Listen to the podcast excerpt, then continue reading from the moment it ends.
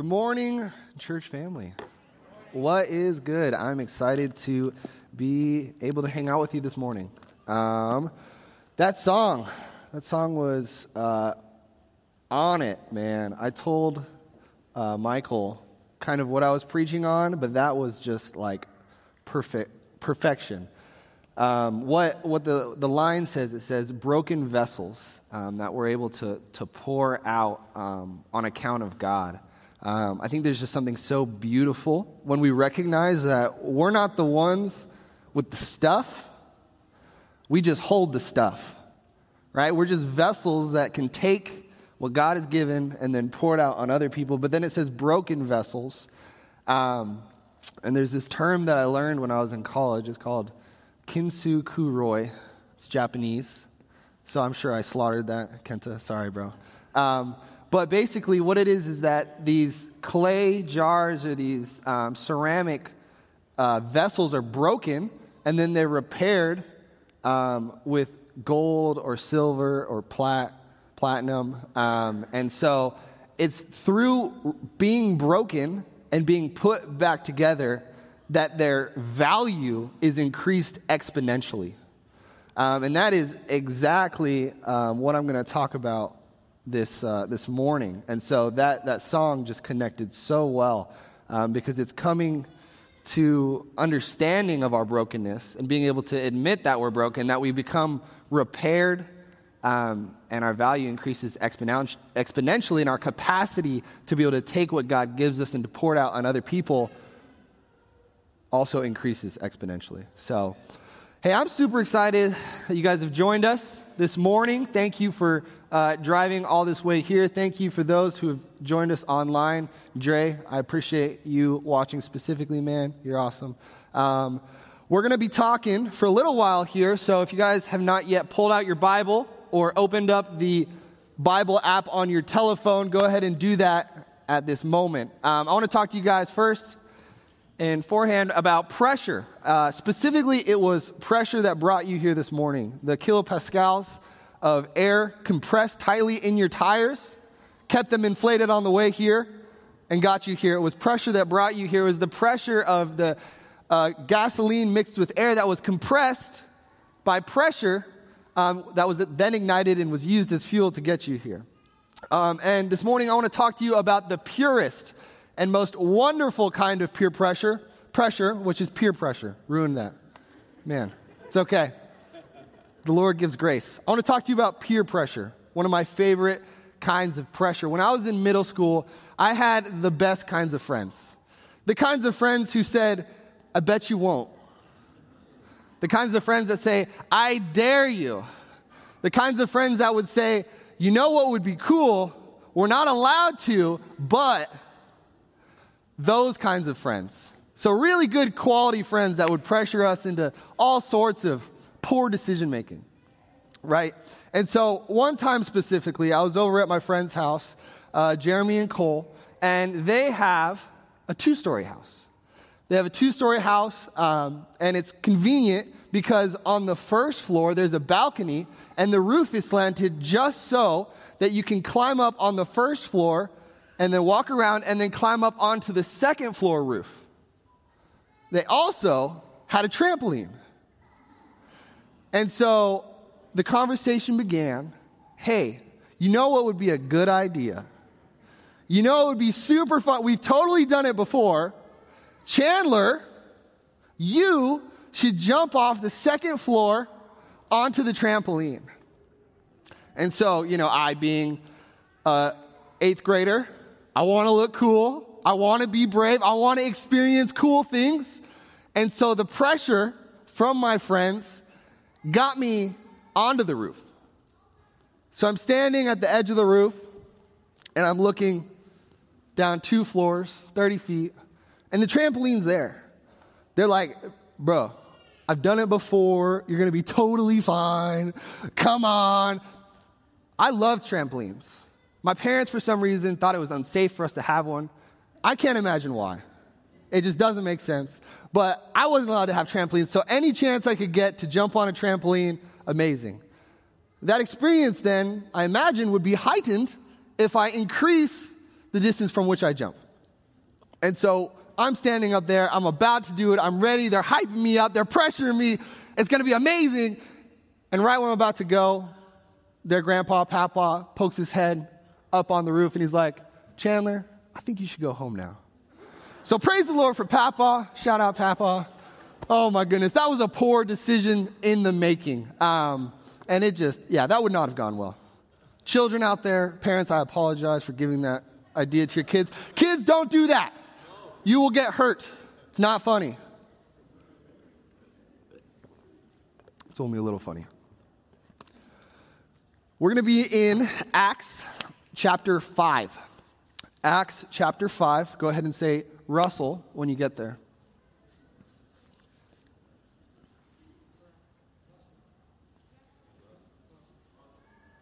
Awesome. But a certain man named Ananias with Sapphira, his wife, sold a possession. Let's pray. Father, I thank you for your love, God. I thank you for allowing me to be a vessel. That's all I am, God. Everything that you've given me, truly I've received from you. I have nothing on my own accord. And so I thank you, God, for the privilege it is to be up here and to share you. I pray that you will just pour out your spirit, God. You have indeed given me a word to share this morning.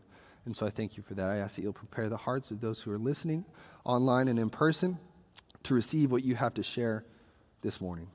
In your name, amen. So we've all heard this story of Ananias and Sapphira, but I want to take it from a different angle. I want to look at it um, based on some of the principles that I think are underlying in the story. And so, for that, we're going to have to get some context to this passage. There's a lot of ways you can get context. The entire Bible provides context, the book of Acts provides context, and the preceding chapter also provides context. So, we're going to go to Acts 4, verse 32. It's just a couple verses back. It says, Now the multitude of those who believed were of one heart and one soul. Neither did anyone say that any of the things he possessed was his own, but that they had all things in common. And with great power, the apostles gave witness to the resurrection of the Lord Jesus. And great grace was upon them all. Nor was there anyone among them who lacked. For all who were possessors of land or houses sold them and brought the proceeds of the things that were sold and laid them at the apostles' feet and they were distributed to each as anyone had need. And Joseph, who was also named Barnabas by the apostle, which is translated son of encouragement, a Levite of the country of Cyprus, having land, sold it and brought the money and laid it at the apostles' feet. And so this is the context of Ananias and Sapphira.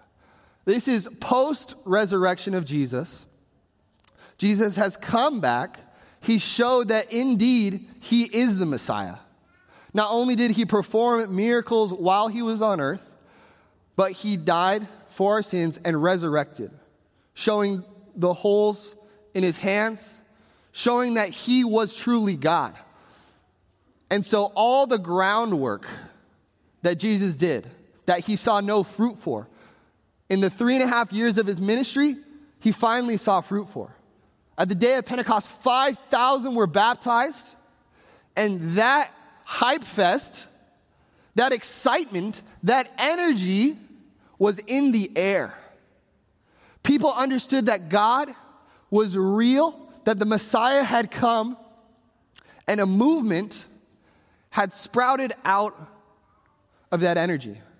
And so, in that movement, people began to see that their monetary possessions, that their material things didn't hold as much value as the people around them.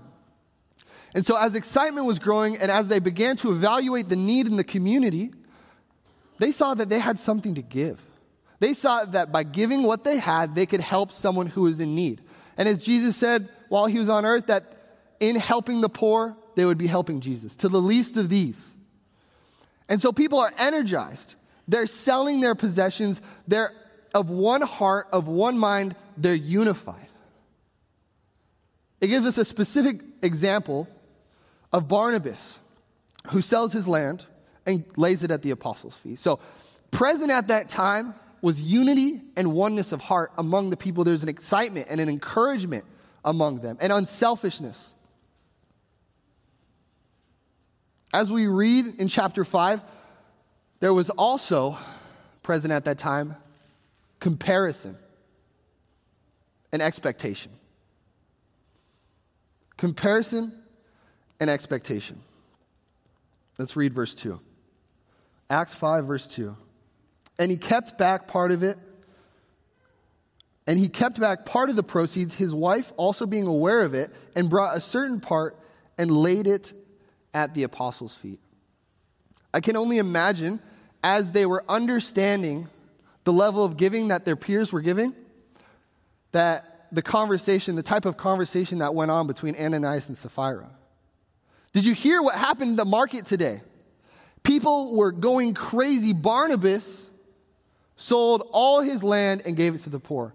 Barnabas, there is not a generous bone in that man's body.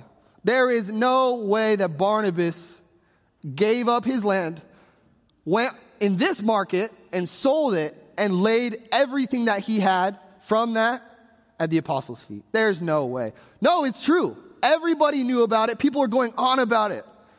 Ananias, you should have seen the way that they were talking about him, the gleam in their eyes. They admire him, they love him. Who knows if Barnabas even gave the full amount? But because of what he did, everybody was just going crazy. Do we, do we have anything to give? We've been holding on to that land for a while. Everybody's selling. Everybody's selling. It seems like the right thing to do. I know financially we're not in the best spot, but I feel like we could do it. I've figured out this plan where we can get the best of both worlds. We sell it and we give everything, right? We give everything. We keep for ourselves a little bit of a personal tax. You know, we went through with the sale.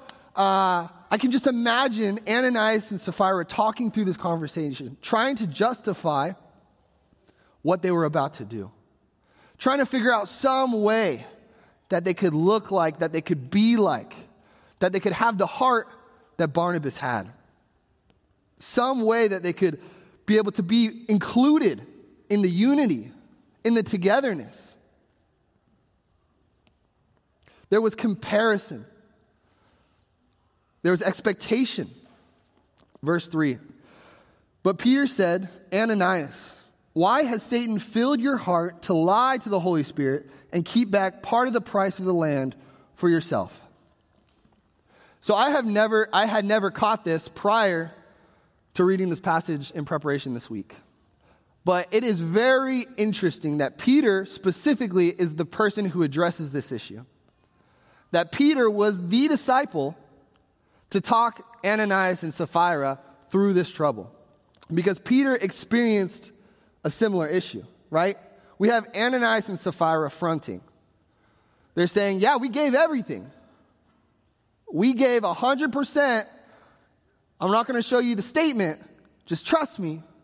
But we gave everything. Peter, while he was following Christ, said, Christ, I will die for you. There is nothing I will not give for you. I will die for you. Jesus said, Truly, I tell you, Peter, you're going to deny me three times before the rooster crows. Sure enough, Peter denied Christ. Verse 4 While it remained, was it not your own? And after it was sold, was it not in your own control? Why have you conceived this thing in your heart? You have not lied to men but to God. So Ananias owned this possession, it was his. God had given it to him. And God said, You didn't have to sell it and give everything. You could have given some and told us that you had given some. But Ananias lies. Then Ananias, hearing these words, fell down and breathed his last. So great fear came upon all those who heard these things. And the young men arose and wrapped him up, carried him out, and buried him. Now it was about three hours later when his wife came in, and not knowing what had happened. And Peter answered her, Tell me whether you sold the land for so much. Coming back to the story of Peter, Peter was there in the very presence of Christ. We don't know whether Ananias and Sapphira were, but Peter was in the presence of God himself.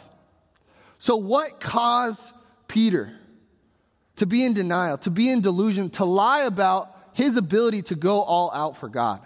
Right? Because Peter said, Jesus, I will die for you. I will die for you. I think that being in that situation with what we know about Peter, Peter liked to look good, right? He's the first one to jump into the conversation. He's the one in the class that when the teacher says, Who knows the answer? his hand shoots straight up, right? Peter, seeing how the other disciples interacted with Jesus, seeing how John leaned in and whispered to Jesus, Who's the one, who's the one that's going to betray you? Peter, seeing these interactions, hungering, wanting to have that intimacy, wanting to have that close of a relationship with Jesus. Maybe it was that comparison. Him unwilling to really go inside himself and to say, Jesus, where are we at? Do I, do I have the commitment level to say, I can die for you? He didn't do that. He didn't go through that mental energy, that spiritual introspection to see whether or not he was truly that committed to Christ. It was easier to close that box and to lie and to say, Jesus, I'll die for you. It was easier to front. It was easier to call a delusion idealism, right? He was in delusion. He was lying to himself. He didn't have that level of commitment. And if he had walked with Jesus, if he had had that introspection, if he had asked deeply, Would I truly die for Jesus? He may have said, No, Jesus, I'm not at that point, but I want you to take me to that point. I want you to get me there. I'm not there, but I want to be there. But instead, he remained in delusion and called it idealism.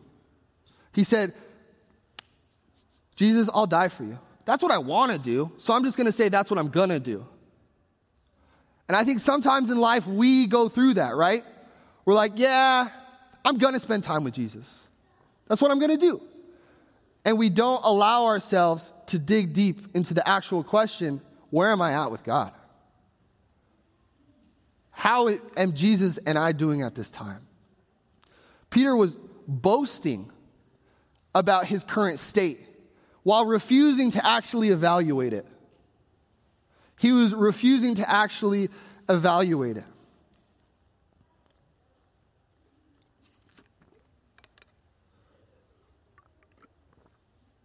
Maybe Peter thought what he had to bring before Christ was not enough. Christ calls us to daily take up our cross. Jesus, I'm not at that point. I don't know you well enough. I want to, but what if what I bring isn't enough? So I'm gonna lie, I'm gonna say that I, I brought everything, and hopefully you just don't notice. Hopefully, I can just slide under the radar. I look good, right? I'm the one who just declared, I will die for Jesus. So all the disciples are like, man, Peter would die for Jesus? This fisherman who was swearing and cussing? That's, that's the type of person I want to be. And so he's captured the attention of the other disciples. People are looking up to him, people want to be him. But in actuality, inside is an unevaluated fear that he's not enough. That what he has to bring is not enough for Jesus. Is not enough for Jesus. Now, in other areas of life, we don't worry about delusion. We figure out where we are, and there are certain decisions we say, no, I can't do that. That's stupid. Sorry, that's silly. I will not do that, right? if you're in the gym for the very first time, you don't look around at all the people who are lifting 500 pounds on the squat rack and say, I think I should do that. You'll tear your spine out. That's just silly. You would not do that. If you see people driving around a racetrack, you're not like, I want to do that. There's certain areas of life that we figure out, we see where people are, and we don't say, that's where I need to be right now. Because you're going to get hurt. You're going to do more spiritual damage to yourself. You're going to do more physical damage to yourself if you try to be where other people are at. And so the more time we spend in comparison, the more we feel bad about where we are currently. Where in actuality, if you get in the gym and you, you are where you at and you, you work gradually, you get stronger over time. But if you go in and you try and lift heavy weights, you're going to be injured and you're not going to be strong for a very long time. And so this is what Peter was dealing with. He saw what other people had given to Jesus, the faith of the people who asked to be healed. He said, Jesus, that's where I want to be. And so he gets under the squat rack with 500 pounds and he fails. And he's broken, right? Peter denies Jesus three times and he's broken. He's let Jesus down. He's seen his Messiah be crucified. That level of failure, when Jesus needed him most, to continue fronting and to say, I got this, I don't need a spot, don't worry about it, and then to fail, he thought there's no way that he could get back up. Pete lied. Jesus wanted authenticity, right? Jesus said, Will you die for me? What Jesus wanted was for Peter to be real and be like, That's a big question, Jesus. I don't think I'm at that point. I'd like to. Can you take me there? Jesus goes wild for the, the, the old woman who puts in two coins, right? That, that doesn't make sense. Our human nature says, who wrote, who wrote the biggest check? Let's celebrate them. Let's put their name up on our website. But Jesus sees the woman who brings what she has. She evaluates, I'm poor. I don't have anything to give. Let me give what I have. She puts two coins in. Jesus says, Look at this lady. That's faith. That's honesty. Oh, guys, when the child brings the loaves and fishes, Jesus doesn't just smack it away and say, That's not enough. The kid brought what he had. He should have been embarrassed. If he knew the plans of God, all right, we're going to have to feed everybody in this room. Who's got food? Who brought food to potluck? Some little kid comes up and Jesus is like, This is all we need. This is exactly what we need. It's the authenticity, the honesty to be able to say, God, this is all that I have. This is all that I have. Sometimes in life, we're afraid to appear as weak, right? We don't want to admit that we're not enough for God. And so we lie about what we have, we front, we're not authentic, when in reality, the strongest thing you can do is admit your weakness. The strongest thing you can do is admit your weakness. In the secular world, that's true. The only way to get strong in the gym is admit you're weak and work up there. In the spiritual world, all the more when you admit your weakness and you bring to God the two cents, when you bring to God the loaves and the fishes, not only does He grow it gradually, but He'll multiply it supernaturally.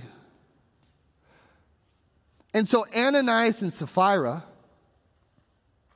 whether it was comparison or an inability to spiritually do some introspection to see where they're at with God, they said, nah. Nah, I'm not about that. We're just going to bring Jesus what we have, and it should be enough. Because really, the apostles should be overjoyed. We don't have to give anything. The fact that we're giving anything, that's a gift. That's a blessing to them, right? So it doesn't matter if I do the introspection, it doesn't matter how much I say it is. They're net positive, they're going to be blessed. They justified it to themselves. Verse 7. Now it was about three hours later when his wife came in, not knowing what had happened. And Peter answered her, Tell me whether you sold the land for much. For so much. She said, Yes, for so much. Then Peter said to her, How is it that you have agreed together to test the Spirit of the Lord? Look, the feet of those who buried your husband are at the door, and they will carry you out. How have you agreed together to test the Spirit of the Lord? Sometimes we think if we ignore it, then we haven't agreed about it, right? But in ignoring the call of the Holy Spirit to a heart is a decision. It is a decision. When we neglect to evaluate what's going on in our heart and to be honest with God, that's a decision to lie to the Holy Spirit. And it's really easy to just not worry about it, especially in 2021. There are so many things going on. There's work, there's social life, there's trying to survive the pandemic, there's your boss who's terrible, there's your kids you got to take to soccer practice. It is so easy to get busy with tasks, busy with good things, right? Ananias and Sapphira were giving, they were blessing the church. They were so busy with good things, but they didn't do the heart work with God. They weren't authentic about where they were weak, where they were lacking, where they felt like they weren't enough. This is a slightly controversial story. In comparison to the early church, there's few occurrences where Jesus is chucking lightning bolts from heaven and just striking people dead. And so the question is, man, why, why this extreme action? I think, especially in our Western world, we view death as like the, the, the height of punishment, that there's nothing more severe. And so it was interesting to me. I was reading this book about Roosevelt. And he goes and explores this river in the Amazon. And super good book.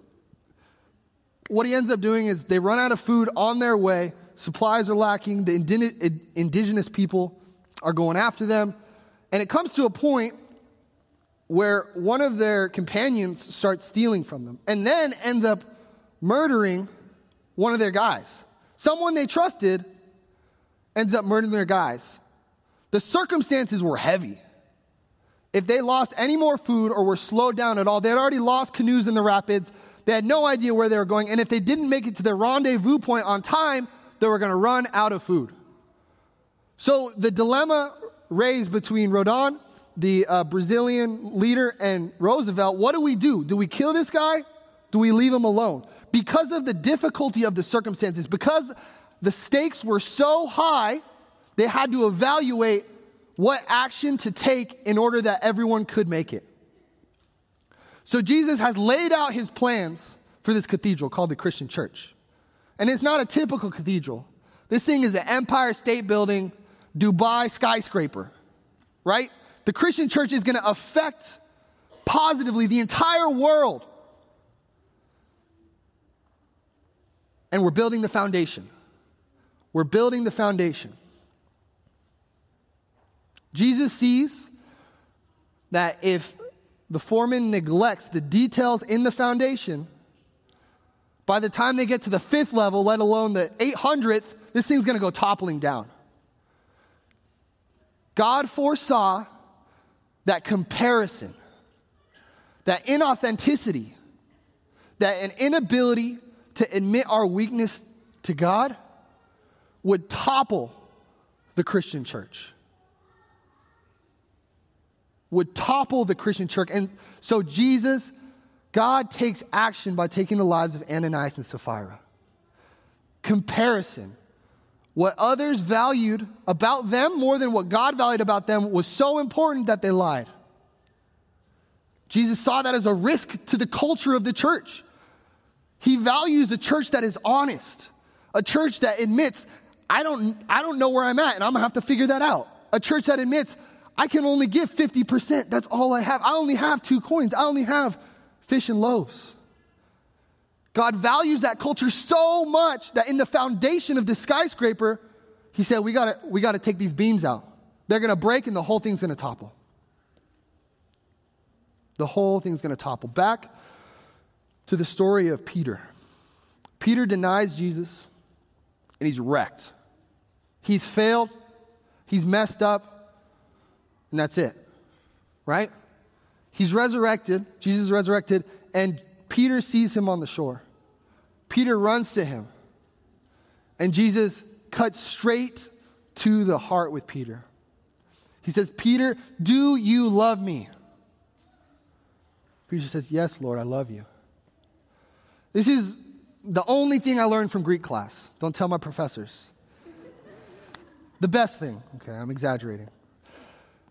Jesus says, Peter, do you agape love me? Agape is unconditional. Agape is the highest form of love. Agape is the love that Peter claimed to have prior to Jesus' death. Peter says, Yes, Lord, I phileo love you. He's saying, Jesus, yes, I love you, but I don't love you the full amount. I love you, but I'm broken. I love you, but I'm weak. I love you, but I'm lacking. I love you, but this is all that I have to give. Jesus asked Peter a second time Peter, do you agape love me? This is where Peter could lie, right? Is Jesus leading the question? Am I supposed to be idealistic, delusion filled? Or am I supposed to be real and honest about where I'm at in my weakness? Peter says, Yes, Lord, I phileo love you. Again, Peter's honest about his brokenness. He's honest in saying, Jesus, I don't have what it takes. I'm a broken vessel. You saw me fail. I saw you look at me. Jesus, I love you, but this is all I have. Jesus asked him a third time, Peter, do you phileo love me? Peter says, Yes, Lord, I phileo love you. Jesus accepted, Jesus accepted what Peter had to give. Jesus met Peter where he was. As I invite the worship team to come on up, the authenticity is what God calls us to give. With Ananias and Sapphira, I'm not sure what drove their decision, whether it was comparison to Barnabas and to how people looked at him, how he was received, whether it was an unwillingness to look within themselves and to see their own brokenness. But we see this example of Peter, where Peter was honest with God. Peter was honest with Jesus. He says, Jesus, this is all I have. And Jesus says, That's all I need. That's all I need. So I want to encourage you this morning do the heart work, do the hard work of figuring out where you're at with Jesus. It's going to hurt. It's going to take vulnerability. It's going to take honesty to say, Jesus, I haven't picked up my Bible in months. Jesus, I haven't given to you. I haven't treated my family well. But here's where I'm at, and I give it to you. And I give it to you. Thank you.